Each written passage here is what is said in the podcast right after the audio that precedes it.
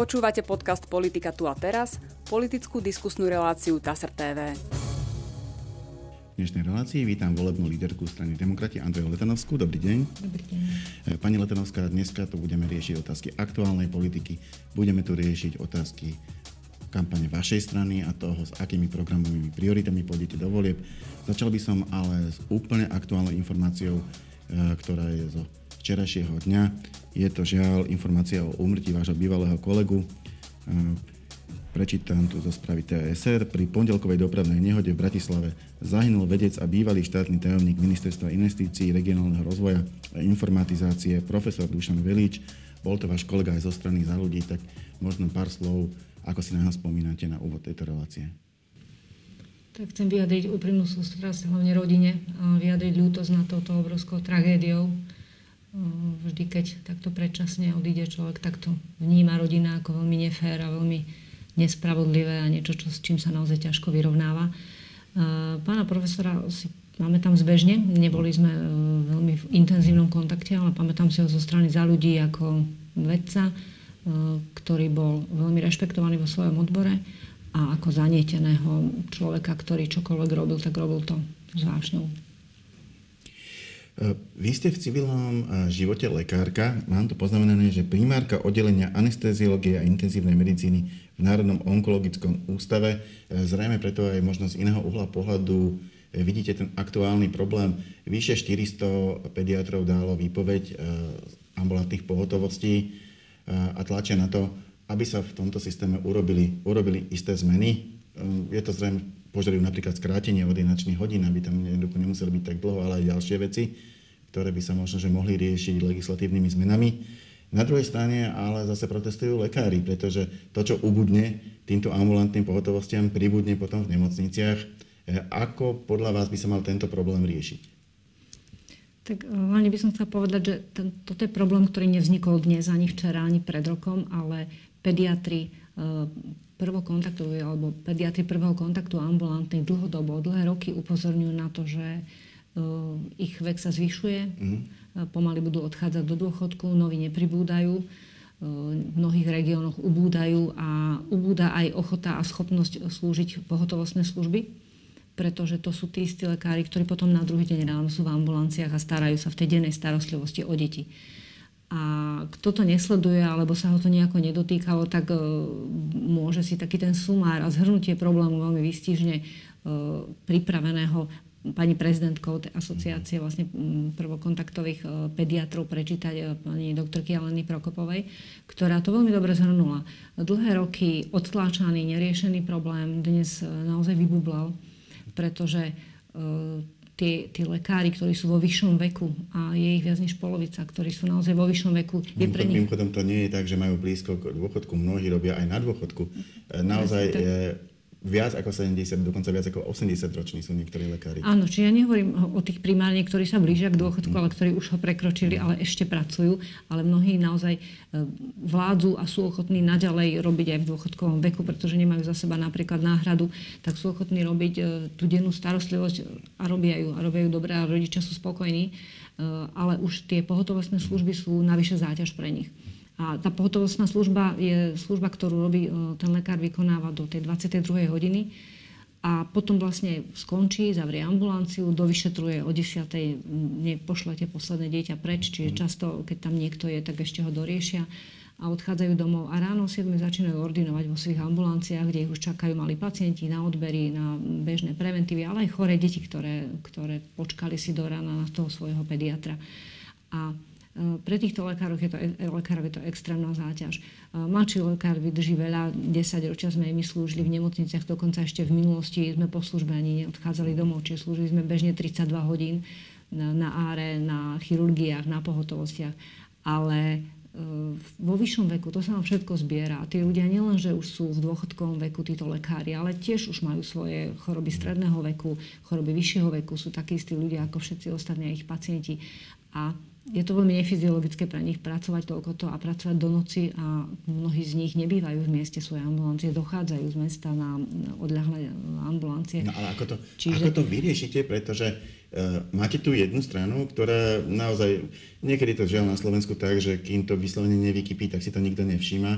a, a ten problém tam narastol, ale druhá strana sú práve zase odbory, ktoré zastupujú lekárov, ktorým by práca mala pribudnúť. A nad tým všetkým je samozrejme pán minister Palkovič a mm-hmm. pán premiér Odor, ktorí by mali mm-hmm. niečo spraviť, aby sa to vyriešilo. Mali by proste sa silovo zastať pediatrov v ambulanciách a lekárom povedať, že ako prepačte, ale nedá sa nič robiť, máme tu akútny problém, budete to musieť strpieť. Nechcem dávať nejaké odporúčania pánovi ministrovi, ponúkli sme mu odbornú pomoc jednak odborníkov nášho týmu zdravotníckého, pokiaľ by potreboval, a jednak e, politickú pomoc ako, ako vlastne poslanci na zvolanie mimoriadnej schôdze, pokiaľ by chcel priniesť nejaké akutné riešenie. Tento problém, ktorý som tak obširnejšie popísala, to len vysvetľujem, že to nie je za tým lenivosť alebo pohodlnosť, ale naozaj za e, dosť za vlastne dosť vysokú cenu tí lekári, ktorú platia na úkor svojho zdravia. No 400 výpovedí v krátkom čase to... A to nie je náhoda, to je viac než polovica týchto vlastne ambulantných lekárov prvokontaktových, ktorí e, dali výpovede z tých pohotovostí a oni sami seba uvrhli do veľmi nepriaznivej situácie, lebo tie služby majú povinne nariadené, čiže ich slúžia a za tie služby dostanú menej peniazy, pretože tie zmluvné, e, zmluvné honoráre sú vyššie, alebo zmluvné mzdy. A v tejto chvíli e, nemôžeme vyriešiť všetko. Nedokážeme jedným opatrením vyriešiť dlhodobo zanedbávaný problém, že, bolo, že tento odbor nebol atraktívny, nebol zatraktívnený. Ešte aj rezidentský program, ktorý bol, nefungoval úplne optimálne, ale nebol aspoň ako tak. A nakoniec bol zrušený práve nešťastným memorandum, ktoré bolo prijaté minulý rok, na sklonku roka ktoré pred, vlastne predložilo Lekársky odborový zväz. Čiže bolo to nešťastné a tento odbor moc sa mu nepomohlo. A sú tu dlhodobé opatrenia, ktoré dlhodobo musia zvrátiť ten trend, aby prichádzali mladí lekári a bolo, e, bol to pre nich atraktívny odbor a chceli v tom odbore zostávať, aby mali možnosť sa vzdelať, získať špecializáciu a prípadne svoju ambulanciu. Ale nemôžeme čakať, kým sa uplatnia tieto dlhodobé opatrenia a ani vláda odborníkov alebo úradnícká vláda nemá toľko času. Preto v tejto chvíli treba prijať rýchle opatrenie, akútne, ktoré zastabilizuje ten stav, lebo pokiaľ nespravíme teraz rádovo v dňoch a v týždňoch nič, tak príde jeseň, deti sa vrátia do školy, zvýši sa detská sezóna. chorobnosť, chrípková sezóna, chrípková sezóna vypukne a keď tretina detí nenájde svojho pediatra v ambulancii, potom ešte len vypukne katastrofa nielen na pohotovostiach, ale aj v detských nemocniciach. A teraz vy by ste a... teda e, išli na to tými legislatívnymi zmenami. E, Nakoniec pán minister Palkovič aj naznačil, že, že to by bolo asi riešenie. Problém je ten, že je to úradnícka vláda, nestojí, nie je postavená na dôvere parlamentných strán. To znamená, nie je to vôbec také jednoduché ako predtým, že vláda by sa rozhodla, príjmem takéto opatrenia, posunuli by to parlamentu, parlament by sa zvolal, povedzme by bola mimoriadná schôdza, mhm. zvolal by pán Kolár a odhlasovali by sa. Teraz v podstate pán minister by potreboval buď pána Kolára, alebo 30 poslancov, aby zvolal mimoriadnú schôdzu a to ešte nevie, e, ako na tej schôdzi dopadne.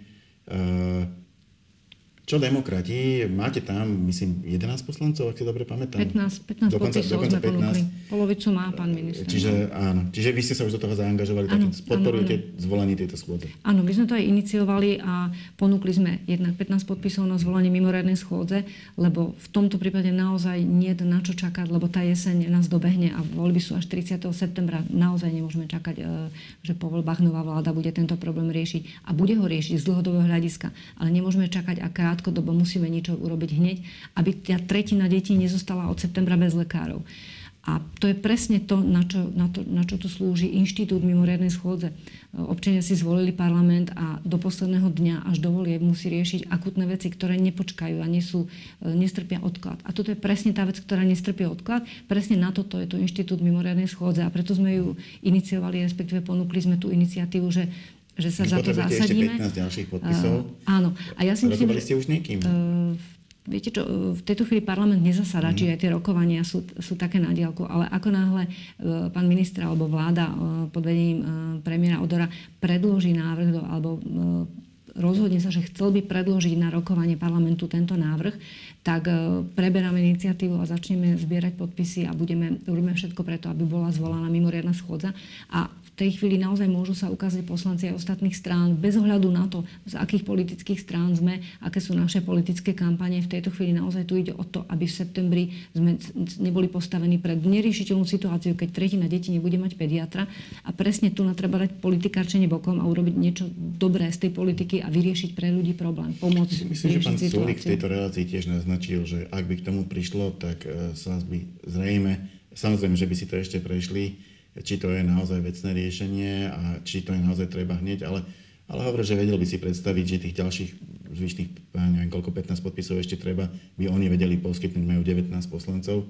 A druhá vec je, že na schválenie legislatívy potrebujete nadpolovičnú väčšinu prítomných poslancov. Na to, aby schôdza zbehla, ich musí byť aspoň 76 Čiže to sú tie čísla, ktoré vás budú limitovať. To je apel na tých všetkých ostatných poslancov, aby sa ukázali, že o čo im, o čo im naozaj ide. A som veľmi rada, keď aj Saska zmení názor, lebo, lebo predchádzajúce vyhlásenie boli, že nebudú podporovať hmm. mimoriadnu schôdzu.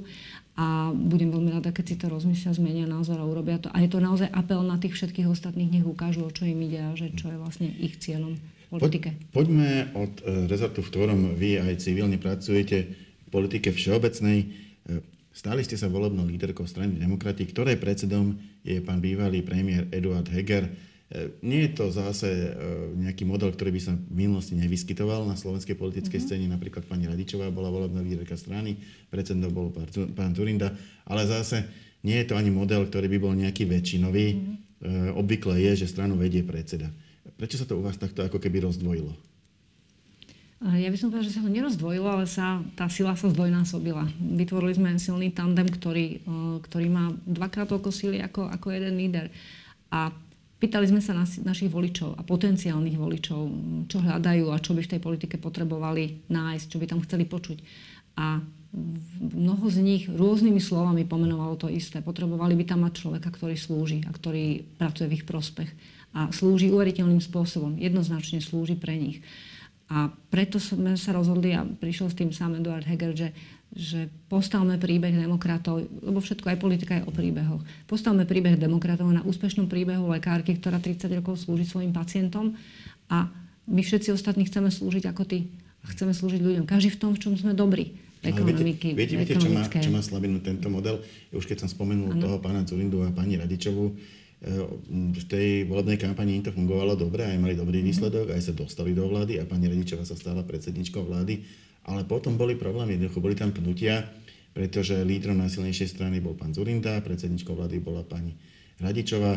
Jednoducho pred voľbami tieto veci vedia fungovať, ale po voľbách to potom e, zrazu tá strana, teda hlavne keď úspeje, mm-hmm. príde do toho bodu, keď sa musí rozhodnúť, čo ďalej. Máte pravdu, že tento príbeh, ktorý sa udial vlastne na eh, SDK, nemusí byť ten, ktorý by dával veľa nádej na to, ako to bude fungovať potom. Ale myslím, že ten príbeh skončil zle práve preto. Práve to, sa to odvíja od tých osobností aktérov. A Mikuláš Zurinda je zrejme ten typ líder, ktorý nepodržal tú svoju uh, volebnú líderku a nepodržal svoju premiérku uh, Jotu Radičovu. Čiže myslím, že presne v tomto, v tomto je pes zakopaný a v tomto je tá, to kľúčové, aby to dobre dopadlo. A musí, musí byť medzi tými aktérmi úplná zhoda a úplný, úplný súlad. A no, ja túto mimochodom. podporu dnes úplne cítim od Eduarda Hegera. Ale, ale ešte navyše v strane, e, ktorá je veľmi heterogénna, e, naozaj skladala sa, skladala sa na jar v hektickej atmosfére. Nebudem hovoriť, čo sa dialo na veľkej mm. politickej scéne. Pán e, premiér Heger bol najprv premiérom, potom dočasne povereným premiérom, medzi tým sa tam všeličom lalo. E, nebudem tu spomínať všetky subjekty, ktoré, ktoré vstúpili v tej prvej chvíli, potom pristúpili ďalšie, pristúpili nejaké osobnosti. Každý je trochu inak hodnotovo, osobnostne orientovaný, každý má iné skúsenosti. Čo vás spája, čo vás drží, čo vytvára e, stranu demokrati? No, ja by som tú heterogenitu nazvala pestrosťou a my to naozaj tak vnímame. Sme mimoriadne e, bohatá strana keď sa rozprávame o našich plánoch, čo chceme urobiť, o tom, čo nás spája, o tom našom príbehu, že chceme slúžiť ľuďom, každý v tom svojom, v tom, čo, v čom je dobrý. Uh, Jaro Nadi jasne ukázal, v čom je dobrý. Janka Žitňanská dlhé roky dokazuje, v čom je dobrá. A každý v tomto chceme slúžiť a toto nás presne spája. A tá služba je naozaj veľmi silné pojítko, veľmi silný, silná esencia, ktorá, ktorá nás spája. A tá rôznorodosť, tá, to je zdrojom bohatosti. Ja to tak vždy vnímam a nikdy som nenarazila na to, že by to mala byť prekážka, akokoľvek niekto žije v predsudkoch, niekto môže mať iný názor, niekto to môže považovať za riziko. No asi to nie je ľahké, ale veľké veci sa nikdy nerodia ľahko. A práve z tej diverzity a z tej rozdielnosti a z toho, že sme schopní sedieť vedľa seba ľudia, ktorí máme niektoré, na, na niektoré veci opačný názor. Máme spoločné hodnoty, ale názor môžeme mať opačný na to, ako to dosahovať. Alebo postoj k veciam, ktoré nie sú zásadné pre výkon našej politiky, môžeme mať úplne opačný názor. Napriek tomu sme schopní sedieť vedľa seba, rozprávať sa, sme schopní prijať aj konštruktívnu kritiku a tie naše myšlienky súťažia medzi sebou a tie, to najlepšie ponúkneme voličovi. Čiže ja to považujem za zdroj pestrosti, za zdroj bohatosti a o to lepšia je naša ponuka.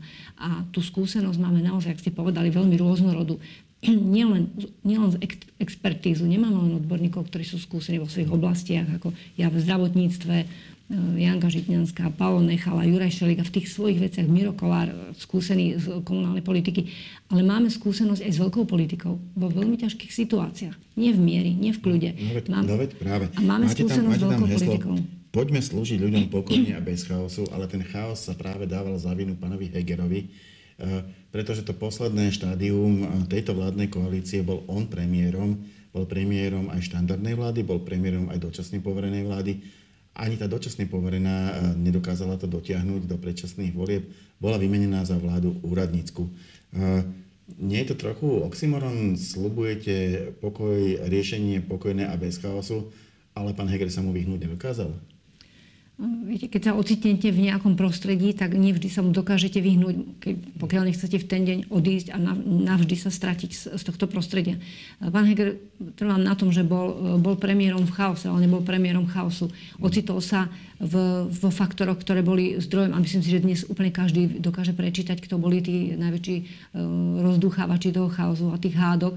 Mal tam dvoch kohutov, ktorí so sebou stále súťažili a stále bojovali. Myslím, že Igor Matovič a Richard Sulík nikdy nez, nezmažu zo seba tú, tú, tú náplaz alebo, alebo tú, tú nálepku, že boli uh, rozduchávači a že to tam proste rozbili. V kuse sa vadili, v kuse sa predbiehali a áno, Eduard Heger bol v tomto chaose, bol premiérom a v tomto chaose sa snažil primeť aspoň tých, čo boli schopní konštruktívne pracovať. A nakoniec aj oni dvaja boli schopní, nejakého, ich ministerstva nejaké výkony podávali.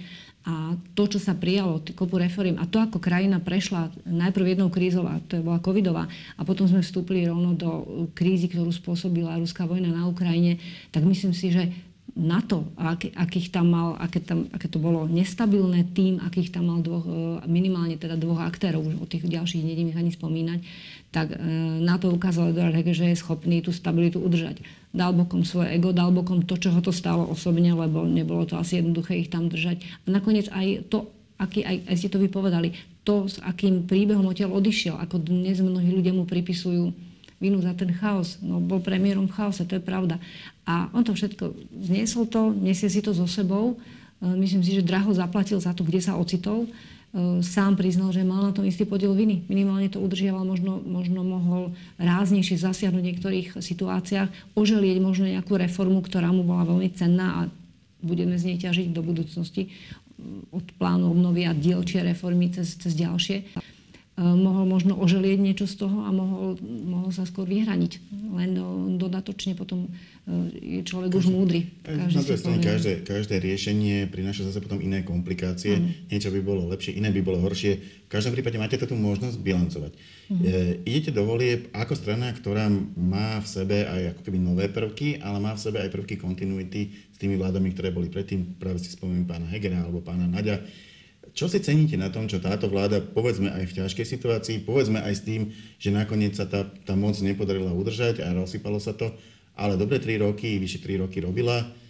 Čo priniesla pozitívneho? Na čo by ste chceli nadviazať v ďalšom volebnom období?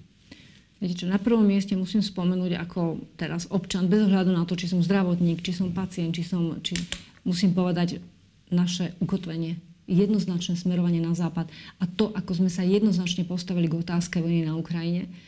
A toto si myslím, že je niečo, čo, čo ešte dlho sa bude o tom hovoriť a tá história nám dá zapravdu, že to bol kľúčový moment, keď, keby nebola, nebol ten zásadný postoj a musím túto, túto, tento benefit alebo túto chválu dať e, Jarovi Naďovi, ktorý bol minister obrany, kde sme sa jednoznačne orientovali tým správnym smerom a správny postoj sme zachovali, boli sme na tej správnej strane dejín, čo ešte dlho bude mať následky a nesmieme o toto prísť. A toto nielen, že by sme radi na to nadviazali, ale musíme na to nadviazať, lebo keď keď nebude Ukrajina slobodná, keď to skončí zle, keď Ukrajina nezvíťazí nad svojim agresorom, ktorý, ktorý zautočil na jej územia a a nárokuje si neoprávne na jej územie, tak budeme mať vedľa seba neslobodnú krajinu a náš sused bude neslobodný a to sa preniesie na nás. My budeme v oveľa väčšom ohrození, budeme menej prosperovať a budeme, naši občania budú vo väčšom riziku. Čiže toto je niečo, čo my musíme za každú cenu udržať. Takže toto je prvá vec, ktorú som musela spomenúť. Ale aj ekonomicky, ukotvenie na západ. Myslím si, že táto vláda naozaj jednoznačne bez zaváhaní sa orientovala v zahraničnej politike a a či už pani prezidentka alebo minister zahraničných vecí e, konali presne tak, ako mali, aby sme sa nemuseli hambiť za to, aké, aké, ako pôsobí Slovensko v zahraničí, v zahraničnej politike. A čo v domácej a... politike? Toto bola naozaj zahraničná ano. politika, bola to obrana, ale samozrejme to sú, to sú tie rezorty, ktoré, ktorými pôsobíme na vonok. Čo tie, ktorými pôsobíme dovnútra? A dovnútra tá najväčšia výzva, ktorú vlastne táto vláda dostala do vienka hneď ako bola vlastne e, skonštruovaná, bola covidová epidémia. Čiže nutne ňu musím začať, lebo tá zasiahla všetky oblasti nášho života. E, zobrala nám mnoho životov, zdevastovala zdravotníctvo, respektíve dodevastovala ho, vyčerpala všetko, všetky jeho e, zdroje, či už ľudské, naše fyzické sily zdravotníkov, ktorí sa stále nespamätali z toho úplne. Mimochodom veľmi ťažko, ťažká bola aj práca pediatrov v tomto čase, e, liečiť deti choré na COVID a ak napríklad máte už sama vyše 70 a, a ešte stále robíte túto robotu, bolo to veľmi riskantné. No, čiže vlastne v tejto, v tejto dobe, v tejto ťažkej dobe tá vláda bola hneď challengeovaná. A myslím si, že keď hovoríme o jej úspechoch, tak nutne musíme e, k úspechu pripísať alebo hovoriť o pláne obnovy, ktorý je spoločný projekt Európskej únie, ktorá chce pomôcť svojim krajinám, ktoré e, vlastne utrpeli ťažké, ťažké straty a ťažké škody na svojom hospodárstve, na jednotlivých systémoch. A tam je zase a... problém s plánom obnovy, že Jedna vec je ho napísať, napísaný ano. bol rýchlo a bol aj dobre hodnotený. Druhá vec je, ako sa to realizuje. E, vidíme, že napríklad s eurofondami, ktoré sa teraz uh-huh. dočerpávajú, sú obrovské problémy. Vyzerá, že sa nedočerpajú, že jednoducho ostane, sú na to rôzne názory, že koľko, ale zdá sa, že celkom, celkom minim, keď to budú stovky miliónov, tak to bude úspech, keď to nebudú miliardy, mm. ktoré sa nevyčerpajú. Myslíte si, že aj tá realizácia plánu obnovy, lebo už teraz sa ukazujú problémy, Martinská nemocnica, rásochy sa jednoducho nebudú dať robiť z tohto plánu tak, ako sa pôvodne mali, mm. že sa bude realizovať tak, ako bol napísaný? Lebo vy ho hodnotíte už ako úspech. Hodnotím ako úspech to, že sme boli schopní ho e, koncipovať. Keby sme ho nenapísali, ani nám ho Európska únia neschváli. A ono mohlo sa, vždy sa to dá napísať lepšie a ja si myslím, že plán obnovy sa naozaj mohol napísať lepšie v niektorých veciach, najmä tých detailoch, ktoré ja rozumiem, do ktorých e, lepšie vidím to zdravotníctvo. Len boli tam milníky, my sme nemali na to, nevedeli sme 5 rokov opred, že príde, že príde pandémia, bol na to naozaj limitovaný čas presne v čase, keď tí istí zdravotníci, ktorí liečili a ktorí viedli oddelenia nemocnice, zaskakovali za kolegov, mali sedieť a písať plán obnovy. Čiže naozaj to nebolo jednoduché. A v tejto ére urobilo sa to najlepšie, ako v danej chvíli vedeli, aké boli kapacity. Mnoho chyb tam vieme dnes nájsť. Ale, Ale presne na to je... Presne tak. Bol schválený, bol hodnotený ako jeden z najlepšie pripravených Európskou úniou. A e, mali sme prislúbené na základe, keď teda sa nám podarí prijať aj ďalšie zákony, ktoré nadvezujú a ktoré sú vlastne implementačné pre plán obnovy, tak e, môžeme si naozaj pomôcť presne na to, na čo bol koncipovaný obnova po pandémii a my si vieme veľmi pomôcť. A boli tam aj smelé plány. Boli tam, bol tam veľmi smelý plán, za ktorým, ale ja stojím, bola som jeho autorom, ale stojím za autormi a považujem to za veľmi veľmi poctivú snahu vybudovať konečne koncovú nemocnicu národnú v Bratislave, čo sa za desiatky rokov nepodarilo predchádzajúcim vládam. A myslíte si, že tam a sa ešte bude dať vôbec využiť plán obnovy? Lebo plán obnovy pravdepodobne nie. Nie, nie, to nie. Ale, ale tá snaha, že postaviť to z neho, tá bola legitimná, bola, bola správna. A stále sa dajú, dajú postaviť len z iných zdrojov. A presne, presne tak, postaviť e, aspoň hrubú stavbu z plánu obnovy a ušetriť e, štátny rozpočet, ktorý sme za 10 ročia neboli schopní ušetriť na novú nemocnicu veľkú takého takéhoto rozsahu, tak e, ten, ten úmysel bol veľmi dobrý. Nepodarilo sa tak, ako sa mnoho iných vecí, mnoho iné krajiny. Univerzitná nemocnica v Taline takisto bude presunutá, nebude postavená z plánu obnovy. Aj mnohé iné krajiny presne s takými s tými kapacitami na, e, narábali alebo, alebo narážali na tie prekážky. Čiže z plánu obnovy nebude postavená hrubá stavba rasoch, ako bol pôvodný plán, bude musieť byť postavená z rozpočtu, tak ako keby nikdy nebola pandémia, tak by sme ju raz už naozaj potrebovali z rozpočtu postaviť. Ale tie peniaze z plánu obnovy zatiaľ nedošlo k žiadnym stratám a zatiaľ nevyzerá, že by sme mali prísť o peniaze. A toto je ďalšia vec, ktorú nadviažem, ste sa pýtali, na čom treba stavať. Ten plán obnovy treba implementovať a tie jednotlivé ďalšie zákony, ktoré na neho, na neho navezujú, treba príjmať tak a treba naozaj tie projekty racionálne pripravovať a čo tiež kapacita slovenského zdravotníctva je, je, je pod riadnou palbou, lebo nikdy sme nemali projektové oddelenia v nemocniciach. To sú súkromné spoločnosti, na ktoré štátne nemocnice nemajú žiaden rozpočet. Naozaj to nie je jednoduché, preto sú lepšie pripravené súkromné nemocnice e, tými projektami tie projekty e, naďalej musíme, musíme dbať na to, tak ako vlastne úradnícká vláda prevzala iniciatívu a pokračovala v rozbehnutom procese, keď sa ukázalo, že z plánu obnovy sa hrubá stavba rásoch nepostaví, vyhodnotila veľmi rýchlo, urobila vyhodnotenie ostatných projektov tej pripravenosti. Najlepšie bol pripravený nakoniec e, taký ten záložný plán Martinskej nemocnice, že hrubá stavba z prvej, v prvej fáze a neskôr dokončenie s posunom milníkov, nebude do 26, ale bude asi do 20, 28, ale ale sa to stavia, tam je zmluva podpísaná. Veľmi pravdepodobne k tomu najbližších mesiacoch, bola som nedávno minulý týždeň v Martine, bola som sa pozrieť, hovorila som aj s pánom riaditeľom, vyzerá, že na jeseň sa začne kopať. Výkopy sú tam už, robil sa architektonický výskum, začne sa kopať. Čiže reálne sa začnú stavať nemocnice z plánu obnovy, ktoré boli dobre pripravené a poslúžili ako plán B, keď rásochy nevyšli. Čiže zatiaľ sme žiadne peniaze nestratili a práve na tomto musíme pokračovať. Či už úradnícka vláda, alebo nová vláda, ktorá vyjde, vyjde po voľbách a bude mať riadny politický mandát, tak musí v tomto pokračovať. Toto vnímam ako už súčasť vašej programovej novej ponuky. Predpokladám, že týmto smerom by ste išli v rezorte zdravotníctva, keby teda strana demokrati dostala hlasy od voličov a potom sa dokázala prepracovať až do vlády. E, aké sú ďalšie také kľúčové programové priority vašej strany, čo ponúkate v ostatných rezortoch? A ešte by som možno k tomu zdravotníctvu len jednu vec doplnila, k tým, e, ten plán obnovy. Tak e, tá optimalizácia siete nemocníc ako povinná, povinná vlastne jazda k plánu obnovy, e, tá v podstate už začala implementácia veľmi opatrne a veľmi v niektorých regiónoch sa to rodí veľmi ťažko preto, práve kvôli nestabilite ambulantného sektora. Čiže v našom, v našom programe e, medzi tie tie najdôležitejšie veci patrí stabilizácia ambulantného sektora. To sú nové ambulancie tam, kde dnes chýbajú, na to, aby optimalizácia siete nemocníc mohla prebehnúť a bola úspešná. Čiže to je taký ten dlh, ktorý, ktorý má rezort zdravotníctva alebo vedenie rezortu zdravotníctva aj voči napríklad pri stratifikácii nemocníc, ktorá prišla prvá s tou myšlienkou no, optimalizácie. Tam je, tam je ten, proste ten problém, Čiže... že to nemá, nemá to fungovať tak, že sa jednoducho zredukuje zdravotná starostlivosť. Stratifikácia by nemala byť toto Mala by, tak, mal by len preniesť e, proste to ťažisko, aby tie náročnejšie výkony sa vykonávali v tých väčších nemocniciach, ktoré sú lepšie vybavené a aby ten systém proste bol efektívnejší, ale zatiaľ áno, ľudia sa boja toho. Jednoducho, malé nemocnice sa zrušia, tie väčšie centrálne sa nezväčšia a e, na, nakoniec budú v Tá, jasné, táto cesta samozrejme nie, to nie, nikam nevedie a tá nepomôže. My potrebujeme zlepšiť dostupnosť to celý čas musíme mať na mysli, že my nepotrebujeme, my si nemôžeme dovoliť zhoršovať, my musíme ju veľmi významne zlepšiť. A to zlepšenie dostupnosti a kvality znamená, že musíme ju poskytovať na tom správnom mieste.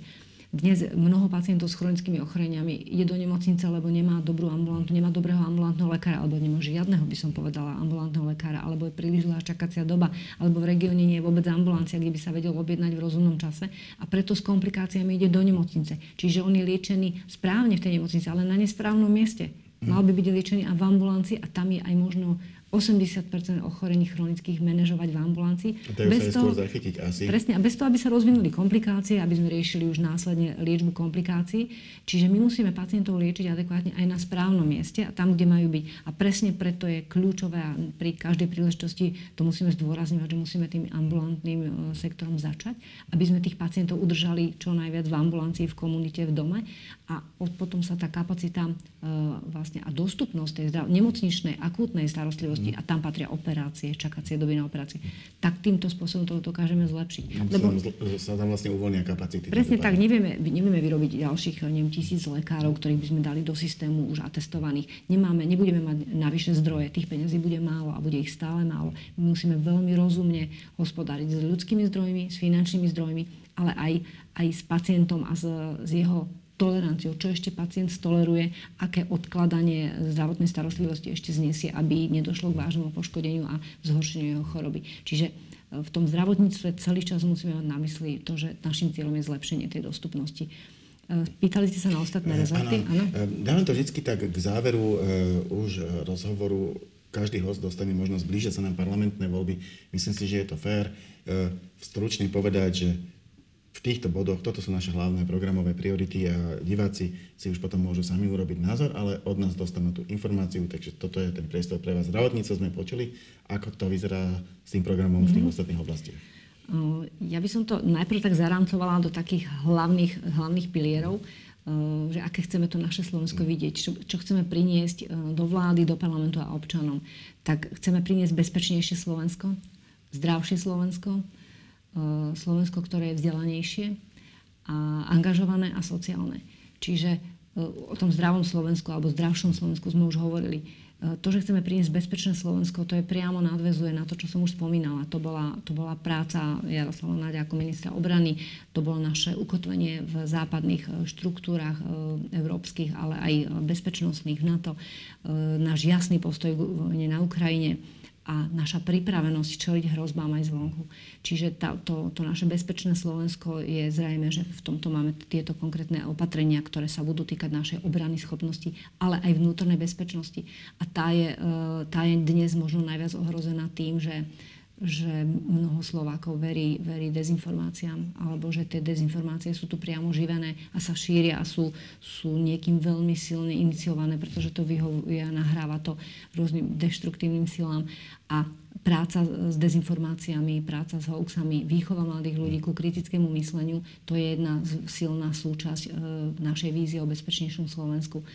A s tým, s tým priamo súvisí a sú tam vyslovene pre, prekryvy s, so vzdelanejším Slovenskom. E, to, sa, to sa musí premietnúť do opatrení v školstve, čiže e, pokračovanie v reforme školstva tak, aby, aby sme vychovávali Slovákov nielen pre výrobné fabriky alebo pre zahraničný trh, kde prídu a budú vykonávať stredne kvalifikované práce, ale chceme na Slovensku inovácie, Chceme, aby, aby Slováci ostávali doma a ten svoj talent premieniali doma na príležitosti a na, na budúcu prosperitu. E, Slovensko na to, aby, aby bolo prosperujúce a aby, bolo, aby ľudia neodchádzali a neutekali na mladí ľudia do zahraničia, musí, mať, musí poskytovať nielen v hlavnom meste tie príležitosti, ale v cel, vo všetkých ostatných regiónoch. A prepojenie regiónov nepôjde bez infraštruktúry, čiže do, dokončenie dielničnej siete a pritiahnutie investorov, ktorí tiež potrebujú sa nejakým spôsobom Mimochodom, dostať. Ale v tomto a... volebnom období sa veľmi, veľmi nepotiahla. Podokončovali sa